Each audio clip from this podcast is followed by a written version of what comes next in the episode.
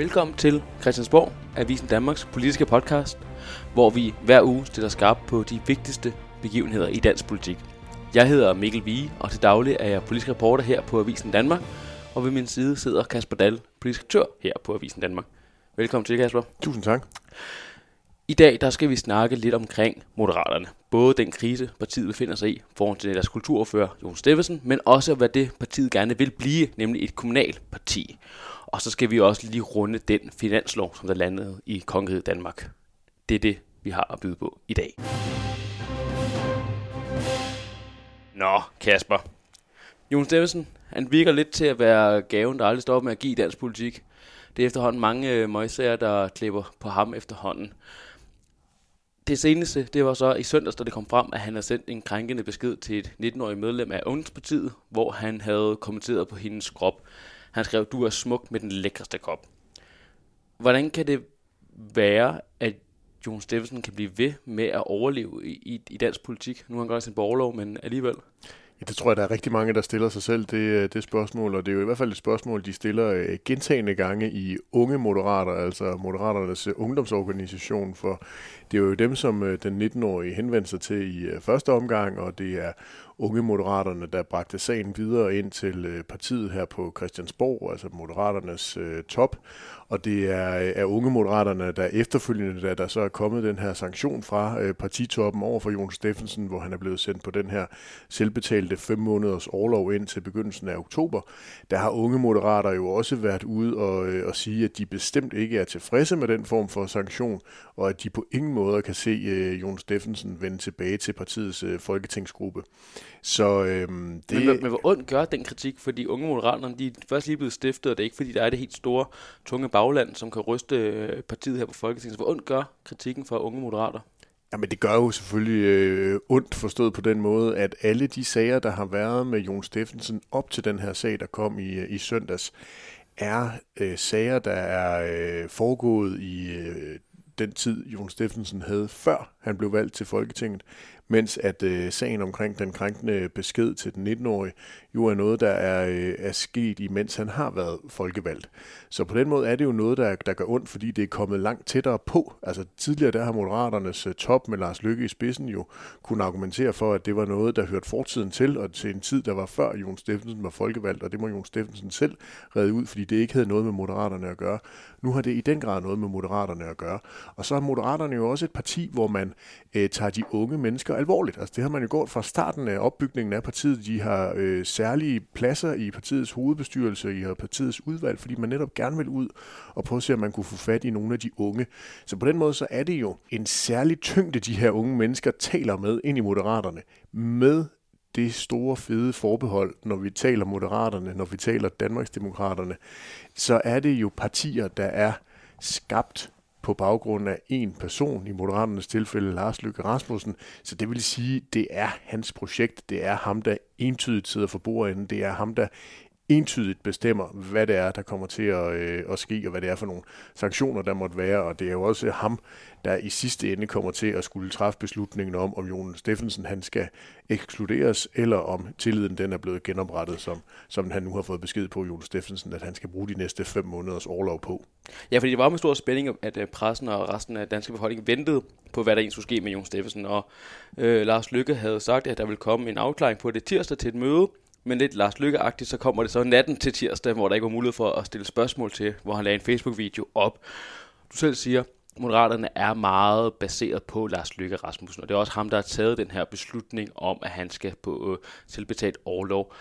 Hvorfor er det lige præcis det, han så har besluttet, i stedet for bare egentlig at ekskludere ham, som der måske er det, der har været mest naturligt, og det, der har været mest kritik af også?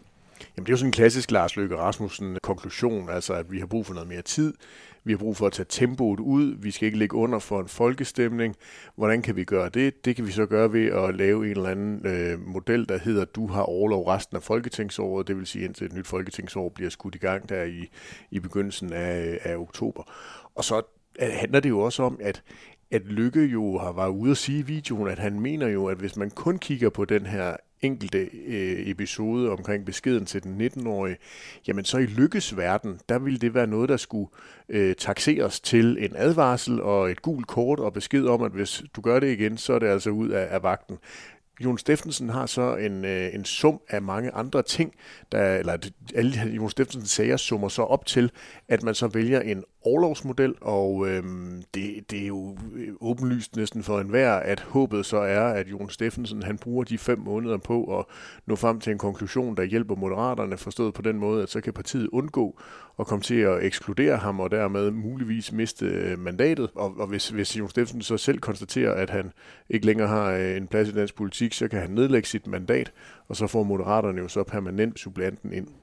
Men der er blevet spekuleret meget i, hvad er Lars Lykkes motiv for at ikke at smide Jon Steffensen ud. Og der har været diskuteret meget det her med men antal mandater for regeringen. Hvor meget tror du, det har betydning for øh, Lars Løkke Rasmussens beslutning, at nu man efterhånden hvis der, der skal ikke ret mange flere til, før man efterhånden begynder at diskutere, om det kan være en flertalsregering eller ej. Jeg tror, der er nogle forskellige aspekter, der spiller ind her. Den ene det er jo selvfølgelig, at sagerne omkring Jon Steffensen skygger dels meget for regeringspolitik.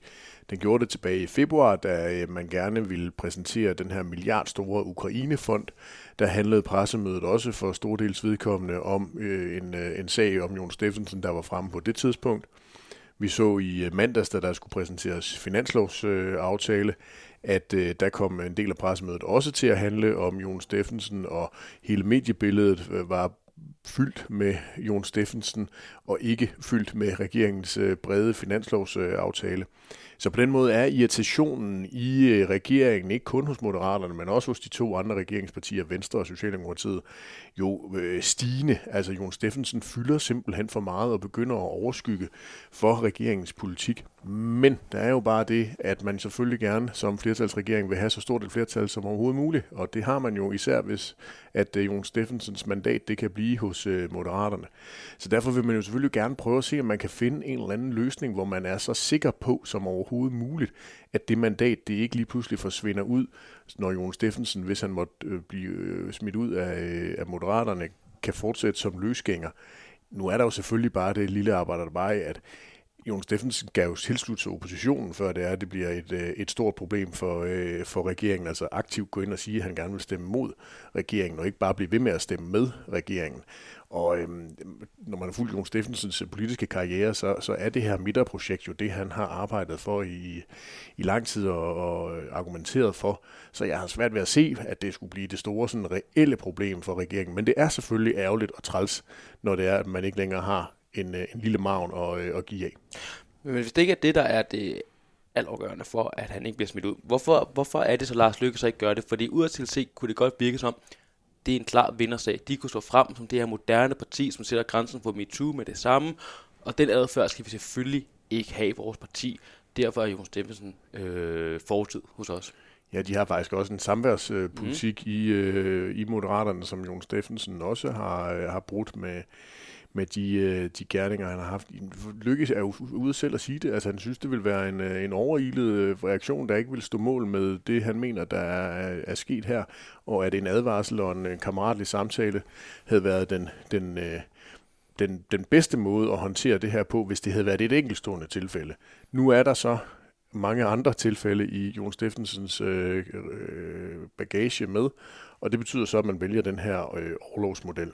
Og så er Lykke jo en, der selv har prøvet det. Han har selv prøvet det adskillige gange at være i de her forskellige storme. Godt nok ikke lige nogle MeToo-storme øh, og, og, og, og være i, øh, i den mølle, der, der kører med det særlige emne. Men han har jo prøvet det rigtig mange andre gange, og han ved jo om nogen, jamen altså tid kan have en stor faktor her. Så det kan jo være, at når vi kommer fem måneder længere frem, at dels Jon Steffensen, han ser anderledes på sin egen karriere og tænker, at den må nok hellere stoppe, før den rigtig kommer i gang. Eller at stemningen er vendt, og at der er sket noget, og at Jon Steffensen muligvis er lykkedes med at genopbygge, nok ikke hele tilliden, men trods alt komme ind på, øh, på et spor, der gør, at han godt kan fortsætte i partiet. Og den mulighed giver Lars Lykke jo sig selv og partiet på nuværende tidspunkt. Moderaterne har jo ikke verdens største bagland endnu, og vi har lige talt omkring unge moderater og deres indflydelse på det. Men hvor meget tror du, at Moderaternes øh, bagland vil acceptere den her løsning, og hvis de så ikke gør, har de så overhovedet nogen mulighed for at, at gøre noget ved det? Altså, det bliver jo ganske interessant at se, fordi vi jo i forbindelse med den her aktuelle sag i den her uge jo for første gang med i al den tid, vi har diskuteret, de mange måneder, vi har diskuteret Jon Steffensens øh, øh forhistorie, synderegister, jo aldrig nogensinde har haft øh, kritik af ham internt fra i, øh, i Moderaterne, men det har vi jo i den grad oplevet i den her uge, og det synes jeg også tilføjer en ny dimension til den her sag, at det er noget, hvor hvor jeg tror også, at Lars Løkke Rasmussens beslutninger vil blive udfordret, om ikke andet så i hvert fald øh, sådan retorisk, altså at man gerne fra Moderaternes øh, side, hvad enten det er hovedbestyrelse eller folketingsgruppe, gerne vil høre argumenterne for, at Lykke han øh, ender på den konklusion. Jeg tror ikke, man kommer til at udfordre konklusionen eller stemme om det eller sådan noget. Der er det stadigvæk Lykke, der er den, den store leder i projektet. Men jeg vil nok gerne lige have at vide, hvad er lige øh, argumenterne bag, hvorfor vi, øh, vi nu ender øh, i, i den konklusion. Men, øh, men det bliver meget spændende at følge, for der har jo allerede været lokalformænd ude og sige noget, og, og, og være kritiske og sige, at øh, de ikke kunne se sig selv i, i partiet. Og, og for mange mennesker er krænkende adfærd, MeToo-adfærd, er jo noget, der er en, en rød linje. Og øh, en ting er jo selvfølgelig baglandet, noget andet er jo meningsmålingerne. Altså det her, det er en, en, øh, en ny grænse, der er blevet krydset af i uh, Jon Steffensen, og, og den måde at håndtere det på, kan altså få en del øh, moderne vælgere til at sige, tak, men nej tak. Det kunne godt være, at de kunne se sig selv i projektet, men den måde at håndtere det på, er ikke noget, der stemmer overens med deres værdier, og de på den måde øh, stemmer ud af projektet. Ja, det det, vil jeg gerne lige holde fast ved, fordi en ting er jo, hvad baglandet siger, de unge moderater siger, hvad folketingsgruppen siger, noget andet er, hvad vælgerne siger. Mm. Nu har man jo ikke valgt at ekskludere ham på partiet, og det vil sige også, at sagen svarer jo ved i en del måneder endnu, før vi skal til at snakke om den igen til oktober. Ja, senest. Ja, senest oktober igen tror det her kan nu have nogen indflydelse på, hvordan de kommer til at ligge i, i meningsmålinger, og hvordan vælgerne ser dem som parti? Det glæder jeg mig i hvert fald til at følge, fordi man kan sige, Moderaterne har jo været, ligesom resten af regeringspartierne, været i en lille nedadgående øh, tendens i en, øh, i en del målinger. Ikke så meget som de to andre, men, men, men, men de kommer også fra et lavere udgangspunkt, end både Venstre og Socialdemokraterne gør. Så det, det bliver interessant at se, om det her det kan accelerere en, øh, en nedgang for, øh, for partiet, eller om det viser sig, at det rent faktisk kan, kan, kan gøre, at der er endnu flere, der stempler ind øh, over hos dem, fordi man her har valgt en anden tilgang til, øh, til håndteringen af en MeToo-sag, fordi det er jo, der vil være rigtig mange andre partier eller virksomheder, hvor det at krydse sådan en, en MeToo-linje bare én gang vil være nok til at blive, blive hældt ud af vagten, og det er jo så altså ikke tilfældet i Moderaterne. Han sagde selv øh, i, i går, at han egentlig var, var klar til at vende tilbage. Nu skulle han lige tænke over tingene. Men samtidig har han jo fået ret kraftig kritik fra øh, kulturministeren Jakob Engel Schmidt og politiske ordfører øh, Monika Rubin i partiet. Tror du, at Jon Steffensen har en mulighed for at vende tilbage til den her folketingsgruppe, som har været meget kritisk over for ham? Det har Jon Steffensen jo i hvert fald en stor ambition om selv, må man det sige. Det. Øh, det var han ude at sige i går, og Øh, der har jo været adskillige anledninger i de seneste måneder til at kaste håndklædet i ringen for Jon Steffensen, og øh, der øh, viser han sig jo som en, der, der står øh, gennem selv, om det, han er ude i den, øh, den strideste orkan. Så jeg tror øh, virkelig på, at Jon Steffensen har en personlig ambition om at vende tilbage, og også vende tilbage til Moderaterne. Og derfor tror jeg, at det kan gå hen og blive rigtig interessant, hvordan Lars Lykke på den anden side af sommerferien kommer til at gå til det her? Altså, kan det lykkes øh, at presse Jon Steffensen ud? Jeg synes, det er det, der er det åbenlyse, man gerne vil med det interne tryk, der bliver lagt på ham. Eller vælger man en eller anden tredje, ny, klassisk lykkeløsning, hokus pokus, et eller andet, der lige pludselig kommer frem, sådan at man, man kan tilfredsstille rigtig mange uden rigtig at gøre noget måske, øh, eller er, bliver Lykke øh, selv tvunget til at, at trække det ultimative kort, nemlig at, at ekskludere Jon Steffensen. Det, øh, det, det, det, det er meget spændende at følge, også fordi det jo er første gang i Moderaternes meget korte partihistorie, at man, man bliver presset ud i, i den type af, af handling, og det kommer altså til at definere ret meget for, hvordan Moderaterne vil gå til øh, lignende kommende fremtidige sager øh, med øh, folkevalgte. Vi øh, hopper videre, men vi bliver hos Moderaterne, for der er en anden ting i det parti, som fylder rigtig meget, men som er gået lidt under radaren. Lars Lykke har jo været på øh, tur rundt i landet, for ligesom at både få indsigt, men også for at få nogle, nogle nye medlemmer, nogle kandidater til det kommunalvalg, der øh, skal være på et tidspunkt jo. Det er en ret stor opgave, der ligger foran moderaterne her, Kasper. Kan du ikke lige sætte på, på hvad, hvad er det, det parti øh, står over for, som egentlig er allerede, øh, som startede på nettet? Ja, det er jo et, øh, præcis et, et parti, der startede som det politiske mødested. Det kaldte Lars Lykke, da han, øh, han begyndte at, at samle folk sammen til det, der så har udviklet sig til øh, Moderaterne. Og det er jo rigtigt, at Lykke han har øh, sendt sig selv på turné rundt i, øh, i landet for at kickstarte den her kommunalvalgskampagne. Mm. Øhm, altså at vi ikke til næste år, men i, i 25 skal til et, øh, et kommunalvalg november 25, og øh, det bliver jo øh, det bliver jo ganske interessant for Moderaterne øh, som et af de nystartede partier at prøve at se, om de kan få sig etableret som et øh, kommunalt parti. Og det er jo en gigantisk opgave, Lykke han øh, er, er ude i.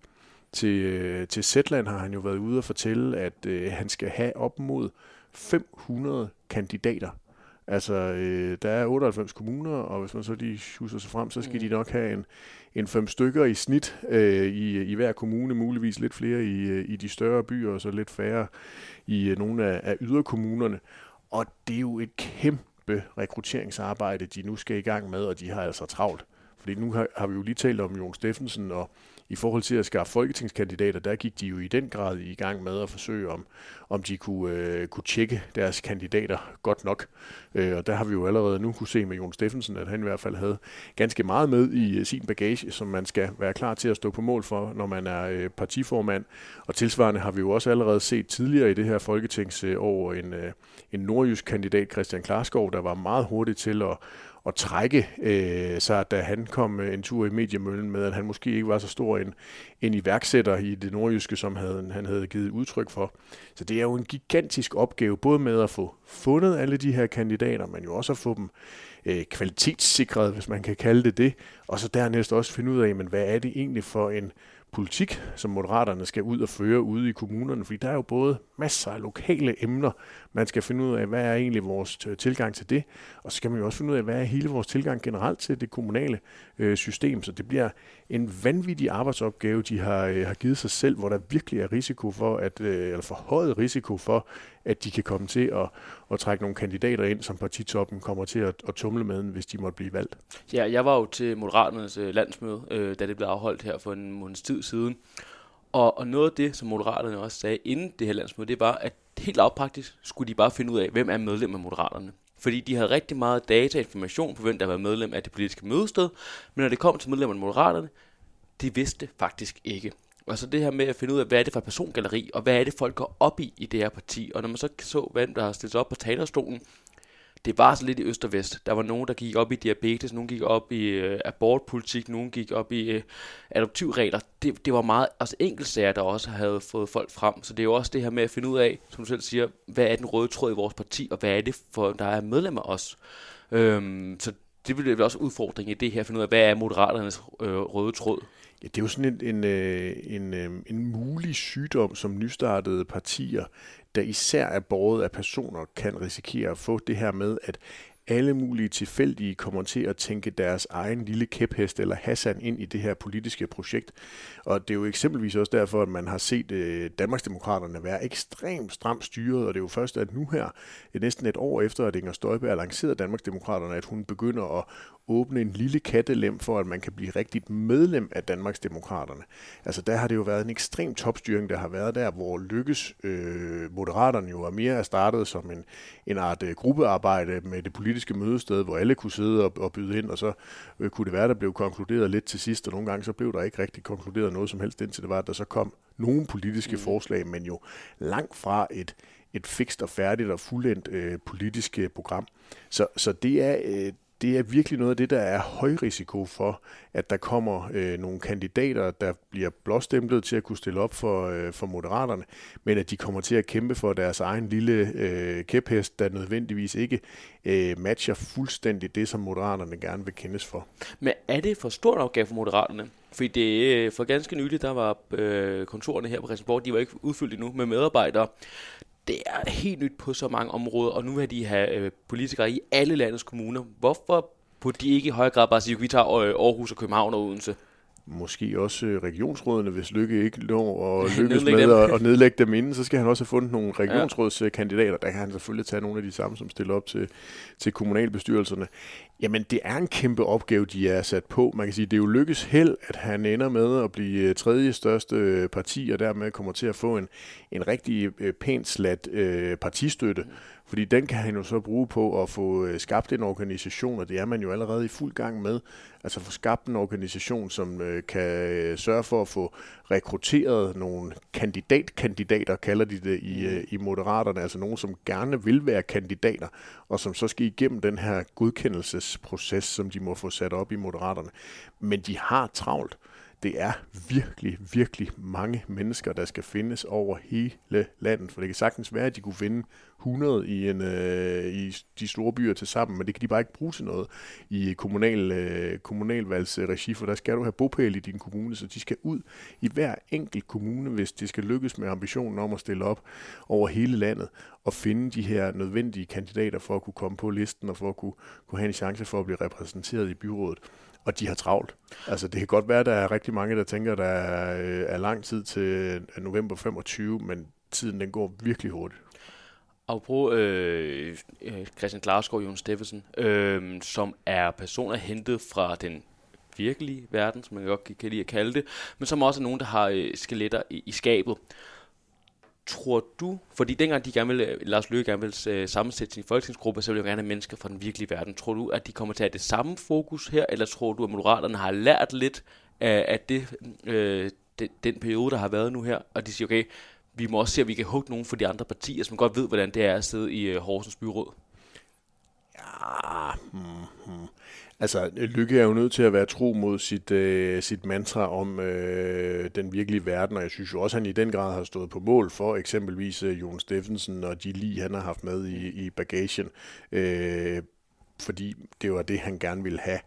Og den tilgang må han, øh, må han jo også have, og så må de jo også forvente i Moderaterne, at der, må være, der vil nok være nogle af de her kandidater, der, der slipper igennem nåløjet, hvor de så må tage nogle, øh, nogle, nogle dårlige sager øh, på dem, men at det er vigtigere, at de har mulighed for at blive repræsenteret i de her kommunalbestyrelser, og har mulighed for at få sig etableret på meget, meget, meget kort tid. Altså det må man jo også sige, hvis det lykkes for Moderaterne, så vil det jo være virkelig, virkelig en, en bedrift at blive etableret også som kommunalparti på så kort tid. Øh, så, så det er en kæmpe indsats, der, der venter foran dem, og øh, jeg, kunne, jeg forestiller mig, at de vil køre samme princip, som da de skulle udvælge deres øh, folketingskandidater. Det sidste emne handler også lidt om Moderaterne, men så handler det også om så mange andre ting. Fordi at øh, Kongeriget Danmark har fået deres øh, har fået sin finanslov øh, historisk sent, men de har trods alt øh, fået den jo. Og det er med det bredeste forlig i 10 år. 132 mandater står bag den. Hvad bider du mest mærke i ved den her finanslov? Ja, der var jo ikke så mange, der interesserede sig så meget for den, fordi det var mere interessant at høre, hvad, hvad der egentlig var omkring øh, Jon Steffensen der i mandags. Men det, jeg jo egentlig synes, der var interessant, var egentlig ikke nødvendigvis alle de partier, der stod øh, bag finansminister øh, Nikolaj Vammen og med til at gøre det til den her meget, meget, meget brede finanslovsaftale, som du er inde på, Mikkel. Nej, det var egentlig, at der manglede nogen. Altså, der simpelthen manglede et øh, konservativt folkeparti, at øh, der simpelthen manglede øh, Inger Støjberg og Danmarksdemokraterne. Du har jo selv været ude og lave interviewet med Inger Støjberg og finansordfører Dennis Flytkær fra Danmarksdemokraterne om deres finanslovsudspil. Og der synes jeg i hvert fald, det var tankevækkende, at de to partier, det konservative og Danmarksdemokraterne, som jo virkelig har brugt de seneste måneder på at, at slå sig op på, at de gerne vil ind og prøve at være med i nogle aftaler, de gerne vil ind og tage noget ansvar, gerne vil ind og prøve at være med i nogle forlig, at de så, når muligheden byder sig her, vælger at stå udenfor. Det synes jeg i hvert fald er, er tankevækkende. Der stiller de sig bagerst i køen af de partier, som øh, regeringen tænker, de kan overtale til at komme med i fremtidige aftaler. Og det, det kan blive øh, en svær balancegang, øh, især for de konservative, fordi de skal ud og, og gøre sig relevante efter øh, et valgnederlag og en kæmpe derut for øh, partiformand Søren Pape Poulsen, så de står virkelig med en stor arbejdsopgave øh, foran sig. De har jo på ingen måde nyt godt af, at Venstre er gået ind i regeringen og har smidt øh, endnu flere vælgere end dem, de allerede havde smidt før valget. De er alle sammen råd over til Liberal Alliance. Normalt ville der jo være en, en udveksling af vælgere mellem øh, Venstre og konservative, men det er der simpelthen ikke på nuværende tidspunkt, så de konservative skal virkelig i gang med at finde ud af, hvordan deres rolle skal være. Og så synes jeg jo, at Danmarksdemokraterne og, øh, og Inger Støjberg, der forsøger at slå sig stort op på, at de ikke vil være et protestparti, men vil ind og være et indflydelsesparti, jo skal være øh, meget bevidst om, at øh, det skal kræve også, at man indgår nogle kompromiser. Det kræver også, at man måske kun, som i dette tilfælde med den her meget stramme finanslov, kan få 50 millioner, og, øh, og så må man finde ud af, hvordan kan man få mest muligt ud af det. Det gjorde Dansk Folkeparti. Det blev blandt andet sige... dyrenes, dyrenes vagtcentral, der, der fik noget fra Dansk Folkeparti, og der blev et nyt videnscenter for seniorer. Altså alt muligt småtteri, men jo alligevel noget, som Dansk Folkeparti så synes, at det var tilstrækkeligt, og noget af det, de kunne få for de 50 millioner, de så fik forhandlet sig frem til. Og det er det, der gjorde, at Morten Messmith foran rullende kamera kunne stå og smile og vise, at her har jeg skaffet noget til mine vælgere. Jeg interviewede også øh, øh, finansordfører hos Danmarksdemokraterne Flytkær om det her øh, og stak også lidt til omkring, Dansk Folkeparti jo er med øh, i den her aftale. Tror du, at det faktisk er noget, der gør ondt hos Danmarksdemokraterne, at de kan se øh, en af deres konkurrenter, øh, som medunderskriver på finansloven? Det tror jeg i den grad gør, øh, gør ondt, at øh, det lykkedes for øh, regeringen at få overbevist øh, Morten Messersmith om, at øh, dyrenes vagtcentral var noget af det, han godt kunne være, blive, være glad nok for mm. til at, øh, at levere nogle, nogle mandater, som regeringen jo dybest set ikke havde, øh, havde brug for. Så den der interne rivalisering, der er på den yderste højrefløj, synes jeg jo kun, vi har set være endnu mere markant i, i det her forløb, og der er ingen tvivl om, at smilene lige på nuværende tidspunkt herinde på Christiansborg, de er langt større hos Dansk Folkeparti for at være med i den her aftale, end de er hos Danmarksdemokraterne for at være ude af den. Ja, fordi man har jo snakket om, hvorvidt Dansk Folkeparti har en fremtid hen på øh, Christiansborg nu, og Danmarksdemokraterne viser det, at det her, at, Danmark, at DF er klar til at byde øh, DD op til dans det viste i hvert fald regeringen, at øh, Dansk Folkeparti er klar til at indgå i nogle aftaler uden nødvendigvis at få voldsomt stor øh, betaling for det, og det kan regeringen jo i den grad bruge både i alle mulige forhandlingsforløb, men jo også hvis regeringen, når vi når frem til efteråret, når der skal laves den rigtige finanslov for 24. Det her, det var jo sådan lidt en art mini-finanslov, fordi vi jo allerede er godt i gang med, med 23. Men når den, den næste store finanslovsaftale skal laves der i, i efteråret, så, øh, så ved man, at, øh, at Dansk Folkeparti er, øh, er klar til at, øh, at lege med, virker det til. Det bliver spændende at følge. Tak fordi, at øh, du lyttede med, og husk at følge og abonnere på Christiansborg, Avisen Danmarks politiske podcast, så kommer vi automatisk med i dit feed, det sted, hvor du lytter til podcast. Vi lyttes ved næste uge. Tak.